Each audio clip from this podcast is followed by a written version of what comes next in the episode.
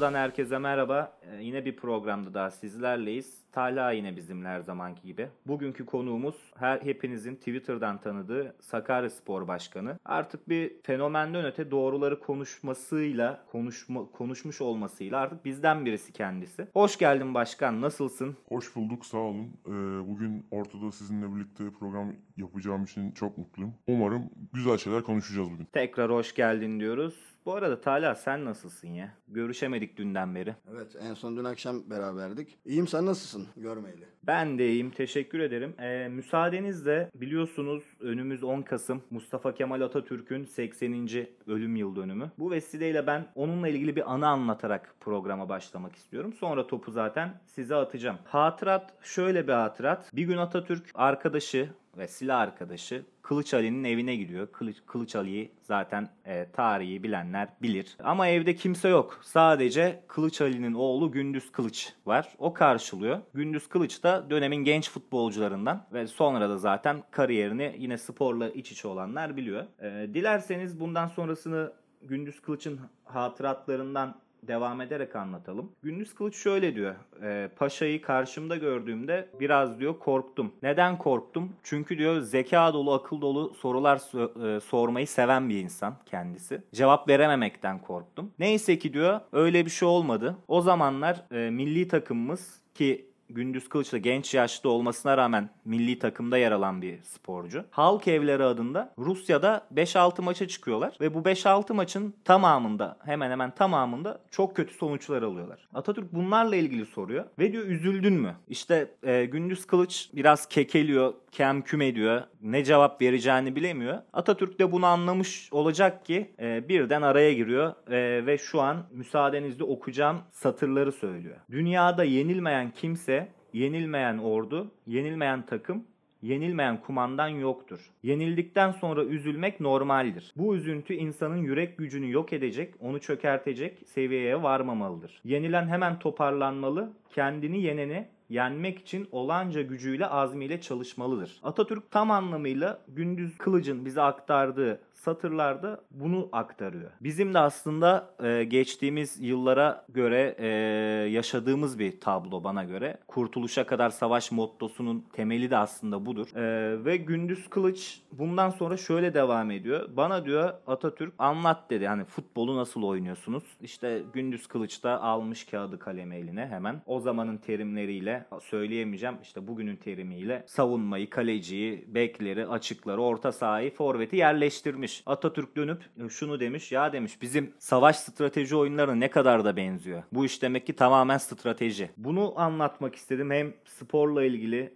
hem Sakarya Sporu biraz da olsa yansıtan bir hikaye. Ayrıca hani yayına girmeden önce de PFDK kararlarını sizlerle biraz tartıştık. İşte şu şu kadar ceza yemiş, bu kadar biz bu kadar para cezası almışız falan. Şunu da söylemek istiyorum bu noktada. Atatürk ben sporcunun zeki, çevik ve aynı zamanda ahlaklısını severim demiş. Umarım e, bu cümle de gitmesi gereken yerlere gider. Çünkü medyatik takımlar, göz önündeki takımlar diyelim Hani o 3 İstanbul takımı çok farklı noktadalar bu konuda. Ahlak olmadıktan sonra istediğiniz başarıyı kazanın ki eski milli takımlar teknik direktörüne de gitsin bu laf. İstediğinizi yapın ne fayda. Evet o zaman e, topu ben size atayım bu bilgilerden sonra bu anmadan sonra. Ankara Demirspor maçıyla başlayalım. Nasıldı Talha sence maç? Geçmiş oranla yani geçmiş şöyle önce oynadığımız maçlarda maçlar oranla ben Ankara Demir maçının takımı hiç beğenmedim.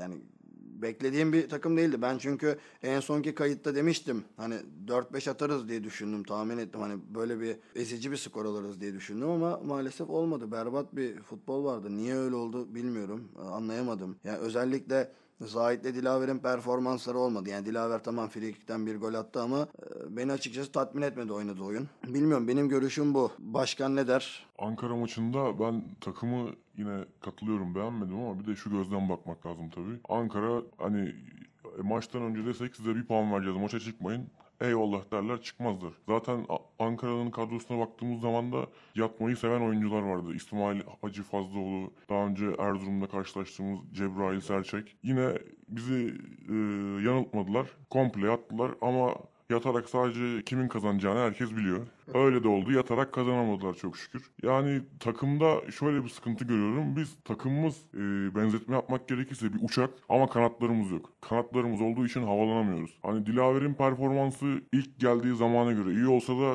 bence yine bir tık daha üstte olması lazım. O seviyede bir futbolcu adına. Zahit Fındık adına bir şey söylemek istemiyorum. Hatta ben kendisine Zahit Fındık değil Zahit Peripelli diyorum. Şeyde de Twitter'da da.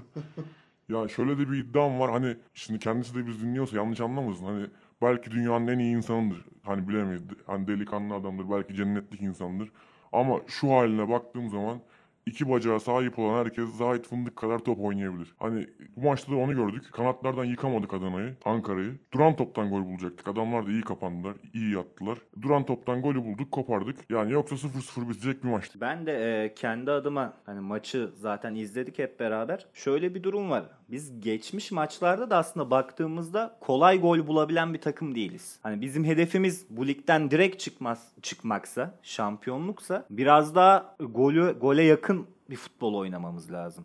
Ha İsmail Hoca bu konuyu şu şekilde mazeretliyor diyelim. Sağ kötü. Sağ istediği kötü kadar kötü olsun. Sen pas oyununu gösteremiyor ol. Ama oynadığın takım senin Ankara Demirspor. Düşmemeye oynayan bir takım. Ben e, yeneceğimizi düşünüyordum. Çok rahat olmayacağını biliyordum bunun ama bu kadar da kötü olacağını asla tahmin etmedim. Yine sizin de değindiğiniz gibi Dilaver yani tamam gol attı. Taraftar maçtan sonra bağrına bastı. Ama baktığımızda attığı frikik golüne kadar Dilaver sahada yok. Piresi yok topa basması yok. Ki pozisyona soksun yani. Böyle bir durum var. Ayrıca tabii başkanın da dediği gibi Ankara Demirspor'a çok yattı. Yani zaten bu tepkiler malum. Tabii ne kadar teknik direktörleri şimdi ismini unuttum pek de önemli değil. Kimse artık maçtan sonra ne kadar şey dediyse de hani biz evet, Sakaryaspor'a gol hediye edildi frikik golü için. Hakem hediye. Hakem hediye etti dediyse de yani hakem hediye etmiştir etmemiştir. Hani pozisyonun tekrarını da bakmadım açıkçası. Sonuçta bir galibiyet var. Yine Ankara Demirspor maçından önce Talha hatırlarsan ben galibiyet alırız ama bunun niteliği önemli demiştim. Şu anki tabloda ben pek iç açıcı görmüyorum. Çünkü nitelikli bir galibiyet alamadık yine. Şimdi Zahit'le Dilaver'e değindik. Ben şey diyeceğim. Hmm, alışılagelmişin dışında bir e, şey vardı. Zahit'le Dilaver'in yeri değişikti. Yani Dilaver sezon başından beri sol tarafta oynadı oyna, oynarken bu maçta sağa çekti. Zahit'i sola çekti. Yani e, berbat, daha berbat oldu. Daha berbat. Yani bir, aşırı kötü bir görüntü oldu ki zaten Zahit'te hiçbir şey yok. Bir de sola çekince hepten bitti. Aslında Zahit hepten yok. Yani Zahit diye bana göre bir futbolcu yok. Yani hani yine belki alınacak bir şey söyleyeceğiz ama Zahit Fındık yerine sol kanada bir 19 litrelik damacana koysak hani belki duvar pası yaparız, bir şey yaparız. Yani bir insan bu kadar bitik olamaz. Kanadın eksikliğini çok çektik. Hani belki şöyle yırtıcı bir kanadımız olsa her maçta farka gidebiliriz. Çünkü içeride Berk İsmail e, yırtıcı bir adam. Hani yeter ki top at, yeter ki top kaldır. Bitirici bir forvet. Çok da formda. Kanatlarımızın eksikliğini e, bu sezon çok çekiyoruz. Aynen öyle. Kanatlara zaten geçmiş programlarda da değindik. Yani kanatlardan top taşıyıp Berk'i golle buluşturabilecek kapasitede bir oyun düzenimiz yok. Bir de ben e, şöyle kendi adıma maçı izlerken topsuz alanlara da mümkün olduğu kadar bakmaya çalıştım. Topsuz alanlarda aşırı bir pozisyon eksikliğimiz var. Pozisyon alma eksikliğimiz var. Yani futbolcular bana göre nerede duracaklarını da bilmiyorlar. Belki kafaları sahada değil. Biraz ekstra motivasyon gerekebilir. E, peki Tala Geçen haftalarda biz e, ısrarla söyledik. Hani çift forvet, çift forvet. Tamam dedik bu her maçta olmayabilir. Ama bazı maçlar vardır. Oyunun kaderini değiştirmek için çift forvet alınmalı. Nitekim bu maçta da baktığımızda çift forvete dönüldü. İsmail Hoca böyle bir karar aldı. Ve İlyas girdikten sonra oyuna Berk'le beraber çift forvet oynamaya başladıktan sonra biz pozisyon bulmaya başladık. Hem baskılıydık zaten son İlyas girmeden 10 dakika öncesine kadar. O baskıyı biraz avantaja çevirebildik. Peki sen bunu nasıl yorumluyorsun bu durumu? Şimdi senin de dediğin gibi her maç e, çift forvet zaten artık dünya futbolunda da pek yeri yok çift forvetin. Hani çok nadir. Ben bekle hani e, şöyle bir şey. Bence bu maçta en baştan e, çift forvet yapmış olsaydık dediğim o bahsettiğim farklı skor çıkardı ortaya diye düşünüyorum. Çünkü senin de dediğin gibi gerçekten baskılı oynandı ve hani girmeseydi bence İlyas olur muydu? E, olmazdı. Sağdan 0-0'la ayrılırdık. Yani olabilir Ee, ama hani yine aslında baktığında İlyas girdikten sonra yani çift forvete dönüldükten sonra biz orta sahada da bir handikap yaşadık. Nasıl yaşadık? Zaten hani her zaman benim ısrarla senin kabul etmek istemediğim bir durum var. Bizim orta sahamız ne kadar yeterli gözükse de kondisyon olarak bu ligi götürebilecek kapasitede değil. Ve Ankara Demir maçında da bu handikapı yaşadık. Ya başkan da zaten bunu görmüştür. Şimdi şöyle bir şey oldu. O da aslında kanat eksikliğinden kaynaklı. Şimdi hani iyi bir CV midir dinleyici için bilmiyorum ama 13 yaşından beri menajerlik oynuyorum. Yani biraz taktiklere hakim bir insanım. Şimdi biz 4-4-2'ye döndüğümüz zaman 10 numaradan feragat ettik. Orta sahamız Ferhat oyundan düşünce ortadan topu ileri atacak adamımız kalmadı. Kanattan da topu ileri çıkaramayınca ne olduk? Defanstan şişirmeye döndük. Böyle olunca bence ilk 15 dakika hariç çift forvet bizim için bir handikapa dönüştü. Çünkü e, rakibin ataklarını önde karşılayamamaya başladık. Çok kontrol etmeye başladık. Ama yine şans yüzümüze güldü. Duran toptan golü bulduk. Yani çift forvet için düz ayak oynayacak, oyunu iyi ortalayacak e, kanatlara ihtiyacımız var. Belki hocanın çift forvete dönmeme ısrarı, belki hocam da onu ol- olabilir. O da sıkı bir FM oyuncusu olabilir belki. belki ondandır diye düşünüyorum ben hocamızın bu çift forvete gitmeme ısrarını. Benim gördüğüm o. Ama bu maçta yine şans yüzümüze güldü ama onun handikaplarını da çok çek. 10 numaradan bir köprü oyuncusundan feragat etmemizi, Ferhat'ın da oyundan düşmesinden sonra korkulan olmadı Allah'tan yani. Kesinlikle zaten bence de İsmail Hoca Bey futbol menajer hastası olabilir. Ben de yıllardır ki Talha da öyle. Oynarız. 9 yaşımdan beri. 9 yaşından beri evet.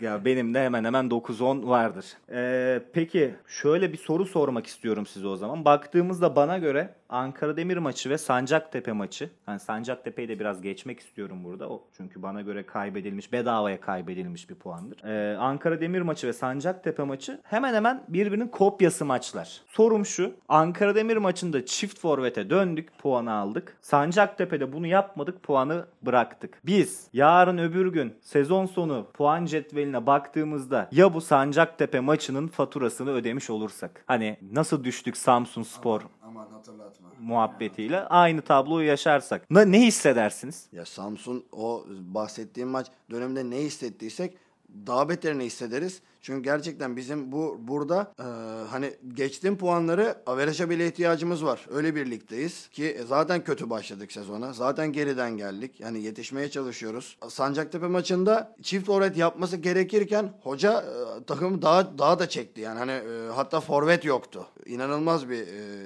deneyimdi bizim için. Bilmiyorum yani arar mıyız? E, şu an için bir şey diyemiyoruz. Daha çok çok uzun zaman var. Yani Sarıyer'le Samsun'un da illaki kaybedeceğini, illaki puan kaybedeceğini düşünüyorum. Ki bizim fikstür avantajımız çok çok iyi. Bakalım göreceğiz ama e, tahminim yani zaten önümüzde de 6 maç kaldı. 6 maç kaldı. 6 maçta da çok puan kaybı yaşayacağımızı düşünmüyorum ben. Peki başkan eee, sen bir başkan olarak soruyorum sana. bir başkan olarak soruyorum sana. Öyle bir tabloda İsmail Hoca'ya ne derdin ya? Hocam maaşına zam işine son. Ama şöyle diyeyim hani ben bu konuda da yine hocamın yanında olacağım. Sancaktepe takımıyla Ankara Demir takımı çok ayrı takımlar. Şimdi Ankara Demir maçında çift forvete dönünce pozisyon vermeye başladık. Sancaktepe maçında da çift forvete dönseydik bence Sancak şimdi Ankara Demirli topçu arkadaşlar alınmasınlar ama yani bir değiller. Biraz daha beceriksiz oyuncular. Sancaktepe bizi zorlayıp galibiyet golünü bulabilirdi belki de. Hoca da hani belki taraftar tepkisinden çekindiğinden belki bir puan alsak iyidir dediğinden çift forvete dönmemişti. İki takımı denk görmediği için. Yani Sancaktepe maçında çift forvete dönseydik yine bir 10 numaradan feragat edecekti büyük ihtimalle. Libero'dan feragat etseydi çok daha bir kontrol verirdik. O riski göze alamadı. Pek e, risk sevmeyen bir karakterde bir hoca diye gözlemlerim bu yönde. Peki ben, ben katılmıyorum o konuya. E, Çünkü Sancaktepe maçında çift forvet al dediğimiz an zaten Sancaktepe ikinci forveti çıkarıyordu. İki forvetle çıktılar sayı ikinci forveti oyundan alıyordu. Peki e, Talha biraz önce fikstür dedin. Tam o noktada geçen haftaki konuğumuz Caner Börekçioğlu'nun bize bir sorusu var. Bence güzel bir soru. Diyor ki Caner abi, lig arasına 6 hafta kaldı. Sizce kalan maçlarda ne kadar puan toplarız? Puan kaybeder mi kaybeder miyiz? Kaybedersek hangi maçlarda? Evet hanginize bakayım atayım topu başkana atıyorum ben. Benim kişisel bir hesaplamam var. Hangi maçlar söylemeyeyim hani belki tutmama şansı olur da. Ben 13 puan diye hesapladım. Yani kalan İnegöl, Antep, Bodrum, Kastamonu, Bayrampaşa ve Samsun maçlarından 13 puan çıkaracağımıza inanıyorum. Onun dışında bir maç kaybederiz, bir maçta berabere kalırız ama ama hangi maçlar olacağı bana kalmış. Hala. Ya 14 puan toplarız diye düşünüyorum. Çünkü yani İnegöl'den, Kastamonu'dan, Gaziantep'ten ve Bayrampaşa'dan zaten 3'er puan alırız diye düşünüyorum. Öyle 12 edecek. Benim en korktuğum deplasman Bodrum'du sezon başından beri. He, çok çok iyi değiller ama biz de iyi değiliz. Hani biz de şu an o kadar iyi değiliz ama e, gayet toplu bir takım. Ya Samsun zaten e, hepimizin hepimizi korkutan bir takım. Kendi evimizde oynayacağız. Avantajımız bu. Yani dediğim gibi Samsun ve Bodrum'dan bence e, birer puan alırız diye düşünüyorum. Ya kaybetmeyiz. Bir mağlubiyet görmüyorum ben 6 maçta ama 14 puan toplarız. İşte Bodrum ve Samsun'da da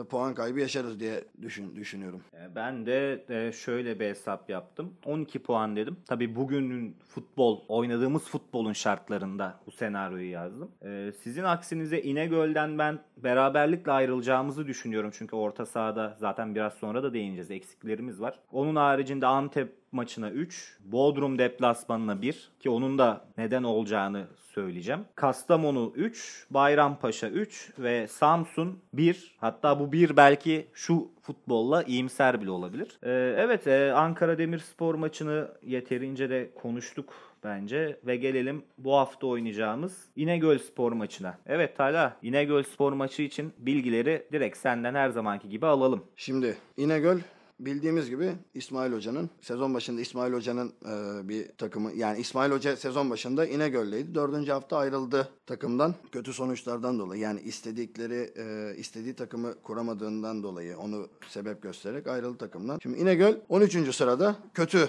diye tabir edeceğimiz bir takım. Yani 10 puan toplamışlar. 2 galibiyet 5 mağlubiyetleri var. O iki galibiyet de zaten ligin en zayıf takımları Antep ve Manisa'ya karşı almış. Bu son haftada zaten Manisa'ya 2-0 Manisa 2-0 mağlup edip bizi ağırlayacaklar. Şimdi kadrolarına baktığımız zaman Şener Özcan, Orhan Evci, Kemal Hastürk, Yaşar Çetin, Taner Yalçın gibi e, tecrübeli isimler var. Ayrıyetten yine biz geçmişte bizde de oynayan Arif Şahin ve Yasin Görkem Aslan da kadrolarında bulunuyor. Yani gayet tecrübeli, çok tecrübeli isimler var. Hatta daha da var da onları da saymadık. Araya girdim ulan Orhan Evci FM'de tam ilaçtı be sağ bekte. Sol bekte pardon.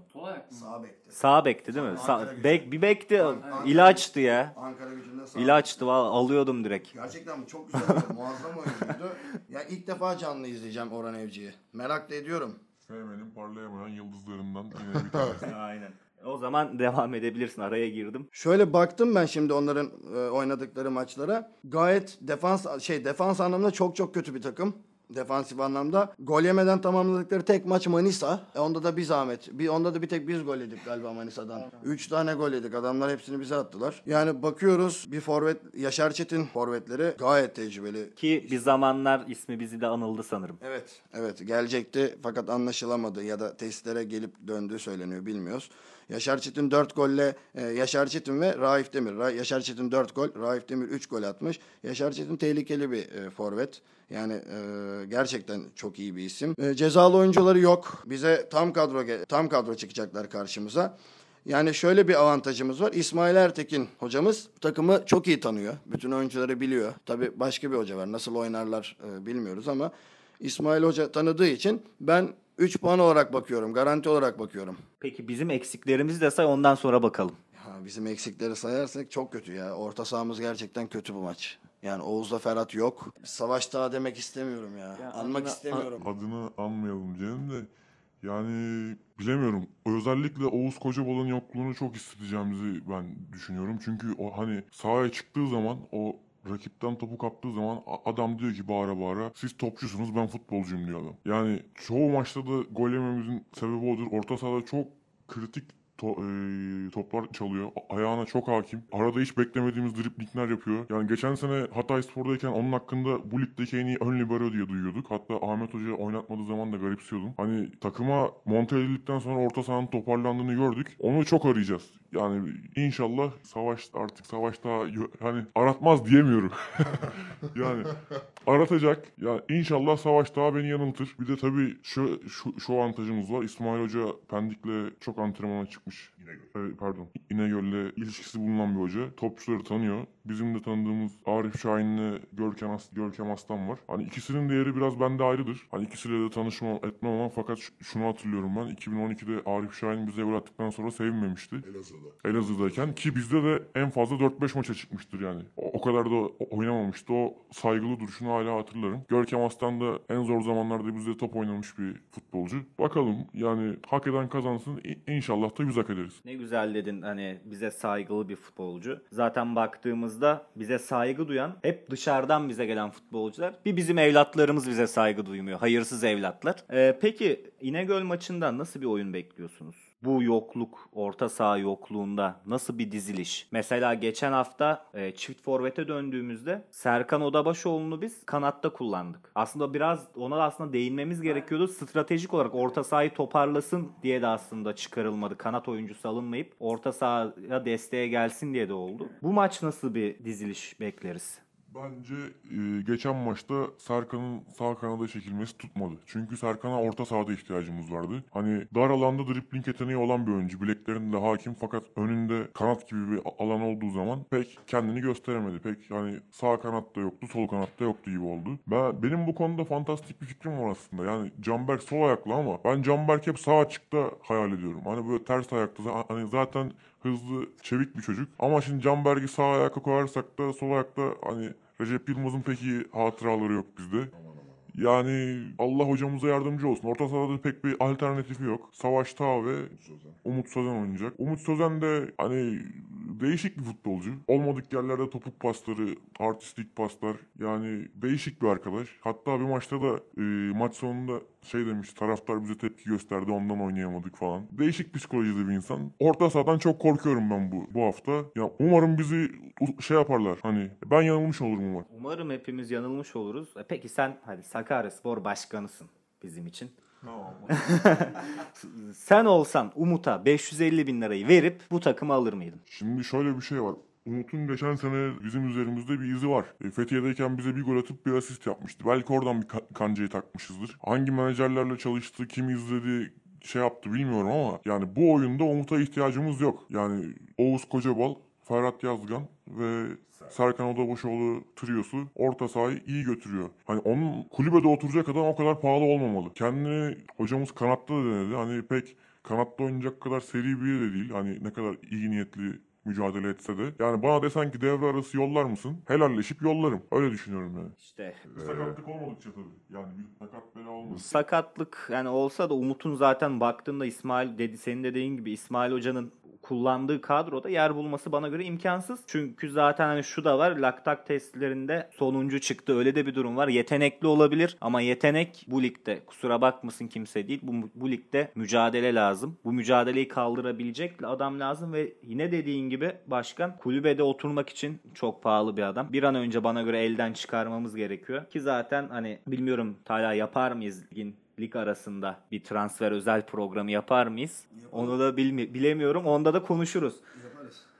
Peki şöyle sorayım. İnegöl'de olası bir mağlubiyette hani şeyi geçtim. Puan cetvelini onu bunu geçtim. Takımın moral ve motivasyonu düşer mi? Düşerse bu konuyu açmak için, aşmak için ne yapılması gerekiyor? Yani İsmail Hoca'nın nasıl bir şey söylemesi gerekiyor? Ya şimdi olası bir mağlubiyette sen mesela e, çok güzel bir giriş yapmıştın Mustafa Kemal Atatürk'ün konuşmasıyla. Yani yenilmeyen takım yoktur dedin.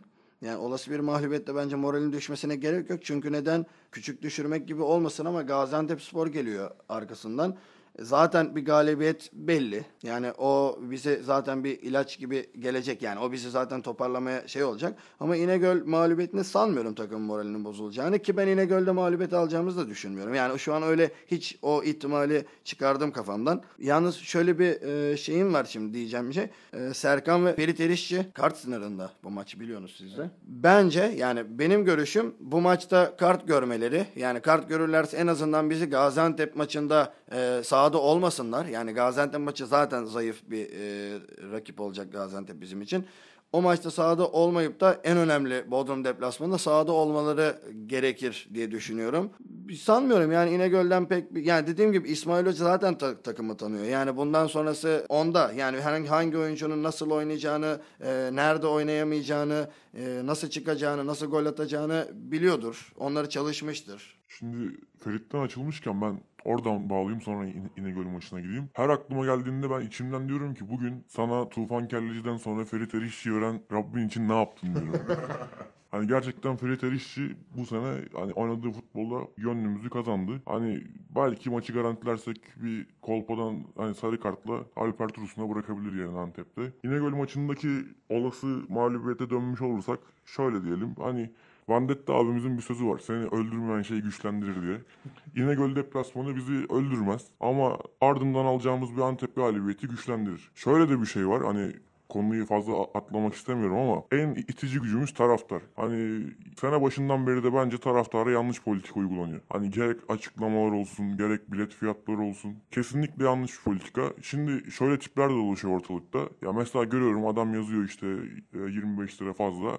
Hemen atlıyor altına diyor ki kardeşim iki gün sigara içme ne olacak okula yürüyerek git şöyle yap böyle yap. Koskoca Sakaryaspor fakirin fukaranın cebindeki sigara parasına göz dikmez. Artı olaraktan da o yani Sakarya hani gerçekten bir işçi şehri. Bunu söyleyen tiplere de bakıyorum bunu anlayabilecek insanlar değil yani. Bunu hani bir gün sigara içme iki gün sigara içme okula yürüyerek git diyecek adama şunu diyorum sana bir ayda sadece 1600 lira verelim. İki çocukla sen bir ev geçindir. Ondan sonra da kardeşim bir hafta işte bir gün sigara içme, iki gün sigara içme diye. Bilet fiyatlarında şimdi ben bakıyorum Samsun Spor'a adamlar 5 liraya maraton oynuyorlar. Hani yani şeyleri de statları da bizden çok daha dolu. Yani sene başından beri hani e, yönetimimiz bunu anlamak mı istemiyor? Akıllarında başka bir taktik mi var? Hani bizim kulağımıza başka şeyler de geliyor. Yani bir sürü kurumdan bedava insanların girdiği. Yani bilet konusunda taraftara biraz daha ılımlı yaklaşılmalı. Hani e, gazetelerde de okuyoruz işte yazıyor kaçak girişlere karşı önlem alınacak. Bence Yeni Sakarya Atatürk Stadı'nda kaçak girişlere önlem alınacak tek bir tribün var o da protokol tribündür. Protokol tribünde bedavaya maç izleyip Sakaryaspor'a sene başından beri zerre katkısı olmayan bir sürü insan görüyorum ben. Onun dışında yine bize iftiralar atılan maçta orada olup da bize atılan iftiralara tek bir cevap vermeyen insanların hepsi orada oturuyor. Bence biletin pahalı olması gereken yer protokol tribünü bu taraftar doğduğu günden beri bedel ödüyor. Yani nasıl desem bedel ödeyecek kişi taraftar değil. Çünkü bu taraftar parasından öte bu takıma ömrünü vermiş. Ki- kimse maddiyatla bizi şey yapmasın yani sınırlandırmasın. Bizim sevgimizi maddiyatla ölçmesin. Kesinlikle e, keşke başkan sen olsan. Zaten bunu da e, sürekli vurguluyoruz. Yönetimlerin tamamıyla vizyon eksikliği var. Hani bazı arkadaşlar hani ben de Twitter'da bir şey paylaşıyorum. Bir arkadaş geliyor altına yazıyor ki işte 3 milyon lirayı 3 milyon lira sıcak parayı kulübün kasasına koyan adam diyor vizyon vizyonlu adamdır. Ya arkadaşım hani vizyon o değil ya. Tamam senin 3 milyonun olabilir. O par- parayı kasaya da koyabilirsin. Koydun e ne yaptın? 3 milyon e, vizyon dediğin 3 milyonla ne yaptığındır. Sakaryaspor'un geleceği adına ne adı üstünde vizyon geleceği adına ne yaptığındır. Bu da şöyle bir şey mesela yani ben zenginimdir, iş adamıyımdır. Yıllık 50 milyon gelirim vardır. 3 milyon bağışlarım. 50 milyonda 3 milyon ne var? Yüzde kaçına var? Yani yüzde 5'i de yüzde 3'ü de tamam mı? Ama sen bu takımda cebinde 20 milyon varken cebindeki 20 milyonu cebindeki yüzde yüzünü veren adamla bu adamı karşılaştıramazsın. Kimse kusura bakmasın. Onlar hiçbir zaman e, zaten anlayamayacaklar. Hazır olay vizyon konusuna gelmişken şöyle de bir soru var. Cevat Şahin Tezcan sormuş bize Twitter'dan orta etiketine yazmış. Bodrum stadı yanlış hatırlamıyorsam sentetik sahaydı. Böyle zorlu bir maç öncesi ve alışık olmadığımız bir zeminde oynayacağımız maç öncesi sentetik sahada antrenman yapmak yerine Beşiktaş ile hazırlık maçı yapmayı nasıl değerlendiriyorsunuz? Olası bir puan kaybında sorumlu kim olacak? Olası bir puan kaybında sorumlu kesinlikle bu şehri yalnız bırakan milletvekilleridir. Sene başında seçim döneminde ilk işim Sakaryaspor olacak diyen Sayın Vekilimiz Kenan Sofuoğlu hani baktığımızda tek icraatı tesise girip çay içmek, maçları izlemek. Hani bizim ondan daha büyük beklentilerimiz var. Kendisi de sporun içinden çıkmış bir insan olarak somut şeyler görmek istiyoruz artık. Şimdi yönetim de şehrin büyüklerinden para gelmeyince hani günü kurtarma peşine gidiyor. Günü kurtarma peşi nedir? Bence kesinlikle olmaması gereken bir şey. Galatasaray maçıdır bazı tavizler verilerek, Beşiktaş maçıdır bazı tavizler verilerek. Adamlar da günü kurtarmaktan e, günü kurtarmaktan başka bir çözüm bulamıyorlar. Yani burada yani olası bir sakatlık, olası bir puan kaybının bütün vebali şehrin büyükleri büyüklerindedir. Bu şehre destek vermeyen 1 liralık destek verip 10 liralık reklam yapanlardır. Kenan Sofuoğlu konusuna ben ayrı bir parantez açacağım. Peki Tala sen bu soruyu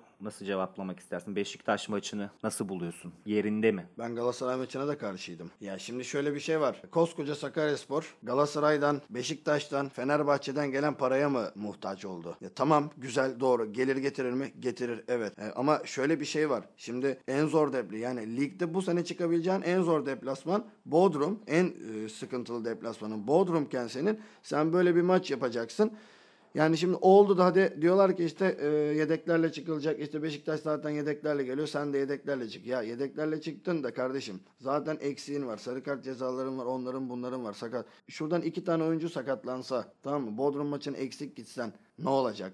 Ya da onu da geçtim. Yani gelir getirmek için sadece bu maçlar mı var? Yani sadece. İyi tamam hadi kardeşim. E, devre arasında da alalım Fenerbahçe'yi. Sezon sonuna kadar Trabzonspor alalım. Birkaç Ne oldu? Tabii ya zaten bu adamlar geliyor bir şey alıp götürüyor bizden. Yani Galatasaray geldi Emircan'ı aldı. Beşiktaş'a da artık herhalde e, Görkem'i mi veririz ya da ne bileyim bir altyapıdan belki vardır biri onu veririz. Zahit'i alsalar ya. Zahit. Bak Zahit'i alırlarsa kabul ederim. Günay Günay bonusumuz olur. Ya Zahit'i Çengelköy almaz ya. Ya Zahit hani halı sahayı bırak düğünümde oynatmam. Yani yani hani belki bizi dinleyecek hani üzülecek hakkına gireceğiz. Hani belki de çok delikanlı insandır ama abi Sakaryaspor'da oynuyorsun lütfen ya. Hani biz biraz böyle kendini parçaladığını görmek istiyoruz. Yani dediğim gibi hani şu gün evlensem harbi davetiye vermem ya. Düğünümde oynatmam. Ya hiç alınacağı hiç alınacağı bir şey yok abi. O parayı alıyorsan oynayacaksın ve oynadığın takım Sakaryaspor. Hani zaten şu soruya dönecek olursam ben de kendi adıma cevaplamak istiyorum. Beşiktaş maçının alınması ayrı bir yanlış. Bodrum maçı öncesine denk getirilmesi apayrı bir yanlış. Hani bununla ilgili zaten ben hafta içinde e, insanlara dert anlatmaya çalışıyorum. Talha'nın dediği gibi yok yedeklerle çıkarsın ne var? E diyorum ki abi biz savaşta eleştiriyoruz. İşte Günay eleştiriyoruz. Düğünümüzde oynatmayız diyoruz. E, Zahit'i keza öyle. Ama baktığında biz onlara muhtacız. Çünkü bizim bir kadro derinliğimiz yok. O bunların sahaya çıktığını düşünürsek olası. Şimdi şu maç öncesi olduğunu düşünelim. Savaş sakatlandı. Ferhat yok, Oğuz yok. E, kimi oynatacak, oynatacaksın? Öyle bir tabloyla karşılaştığını düşün. Yani futbol bu. Bu riskler bu noktalarda alınmamalı düşün, alınmamalı diye düşünüyorum ki Bizim de zaten Akademi Sakarya Spor olarak anlatmak istediğimiz şey tamamen şu. Vizyon abi vizyon. Proje, kalıcı projeler, vizyon, Sakaryaspor'un geleceği. Biz hep bunu anlatmaya çalıştık ve Akademi Sakaryaspor gibi oluşum kuruldu. Şu an bu bu durumda anlatmaya çalışıyoruz. Bakalım ne olacak ama eminim Sakaryaspor başkanı olsaydı bu maçı almazdı. Sence Tala? Kesinlikle almazdı. Sen alır mıydın? Sana soralım yanımızdasın. Ya şimdi neyse argo konuşacaktım da. yani e, şöyle diyeyim. Empati de yapmak lazım da. Çünkü yönetim zor durumda. Bir yerden bir paranın gelmesi lazım. Hani ki- kimse senin benim kadar sevmiyor ki Sakaryaspor. ya tamam güzel. Yani- Sıcak para gelecek. Bu doğru evet. Gelecek. Şehirde kimse destek vermiyor. Adam diyor hani ne yaparım? Şu araya girer Beşiktaş'ı getirir işte 500 bin bilet parası alırım. Hani vizyon diyorsunuz ya işte yani bunun dışında proje üretecek kişi yok. Adam tek çıkar yola göre. Ha ben olsam ben komple yapmam zaten. Yani şimdi şöyle bakıyoruz. Hani kulüpteki görevlendirmeye bakalım. Ya basın sözcümüzün basınla alakası yok. Adam hangi sektörde? Ya- Ya mesela bundan önceki neydi? Beyaz eşya sektöründe miydi? Yani onun dışında işte başka bir kanala bakıyorsun. Adamın onunla alakası yok. E şimdi her- herkes kendisiyle alakası olmayan bir görevdeyse adam nasıl proje üretecek? Yani bir yanlış yapılan şu var. Ha, şöyle bir şey de var. Hani gerçekten iyi niyetle çalışıyorlardır. Şeydir. Ama çok daha yüksek beklenti var yani şehirde. Ya şehirden her zaman büyük beklenti var. Çünkü bu bu şehir potansiyeli olan bir şehir ama camiası var sanılıp da camiası henüz oluşmamış bir şehir. Peki isterseniz yavaş yavaş programımızı kapatalım. Başkan e, çok teşekkür ederiz tekrar. Aslında sana sormak istediğimiz daha çok soru vardı ama süre aldı başını gidiyor. İnsanlar da sıkılıyor, dinlemiyor. E, söylemek istediğin son olarak bir şey var mı? Ufak bir an anlatabiliyor muyuz? Tabii ki tabii. Şimdi yönetimsel olarak ağırlığımızı şehir içine değil şehir dışına hissettirmemiz lazım. Yani mesela bir yerde Sakaryaspor Başkanı geliyor dediği zaman herkesin önünü iliklemesi lazım. Büyüklerimiz bize anlatıyor. Mesela önümüzde bir görmüştüğümüz bir Tuncer Tepe örneği var. Babam hep anlatır der ki Tuncer abi ben Düzce'de protokol tribünündeydik. Dört ada pazarlıydık. Düzce Spor Başkanı bize ağza alınmayacak küfürler ediyordu. Tuncer abi ayağa kalktı. Düzce Spor Başkanı parmağıyla işaret ederek şerefli tribününde şeref, şeref tribününde şerefli insanlar oturur. Burayı terk edin dedi. Bugün bunu yapacak kişi var mı bizim aramızda? Bunu yapacak Deplasmanda yapacak. Kendi evinde de değil deplasmanda yapacak bir yöneticimiz var mı aramızda? Bunu Türk futbolunda yapacak bir şerefli insan yok ki. İşte biz Sakaryaspor camiası olarak böyle yönetimleri, böyle topçuları, böyle maziyi gördükten sonra bugünler gücümüze gidiyor. Beşiktaş'tan gelecek, Galatasaray'dan gelecek bilet parasına tamah ettiğimiz zaman yani benim gücüme gidiyor. Son dönemde ben sadece şunu hatırlıyorum. Nazilli maçında e, yine baş, başkanımız Metin Doğrucam ve yönet, Nazilli yönetimiyle bir takım sıkıntılar yaşıyorlar. Oturmuyor protokolde protokolde gelip bizim deplasman tribününde Zaten biliyorsunuz tribünün içinden gelen bir insan kendisi Metin abi. O da bizi dinleyecektir zaten. Ama işte ertesin gün işte bizim yerel basınımızda boy boy manşetler, çıplak başkan falan. E, şehrin vizyonu bu. Ben onu söyleyeyim. Zorumuza gidiyor kısaca. Kısa ve net zo- zorumuza gidiyor. Ya başka bir şey yok yani. Aynen öyle. O zaman e, programı yavaş yavaş kapatmadan önce şunu da hatırlatalım siz değerli dinleyicilerimize. Akademisakaryaspor.com açıldı. Tüm yayınlarımıza, tüm projelerimize buradan ulaşabilirsiniz. Ayrıca sosyal medya hesaplarımız Akademi Sakarya e, ve Akademi SS Medya olaraktır. Bunları da takip ederseniz güncel bilgilere, güncel projelere ve yine yayınlarımıza, yayınlarımızla ilgili detaylara ulaşabilirsiniz. Bizi dinlediğiniz için çok teşekkür ederiz. Bir sonraki programda görüşmek üzere.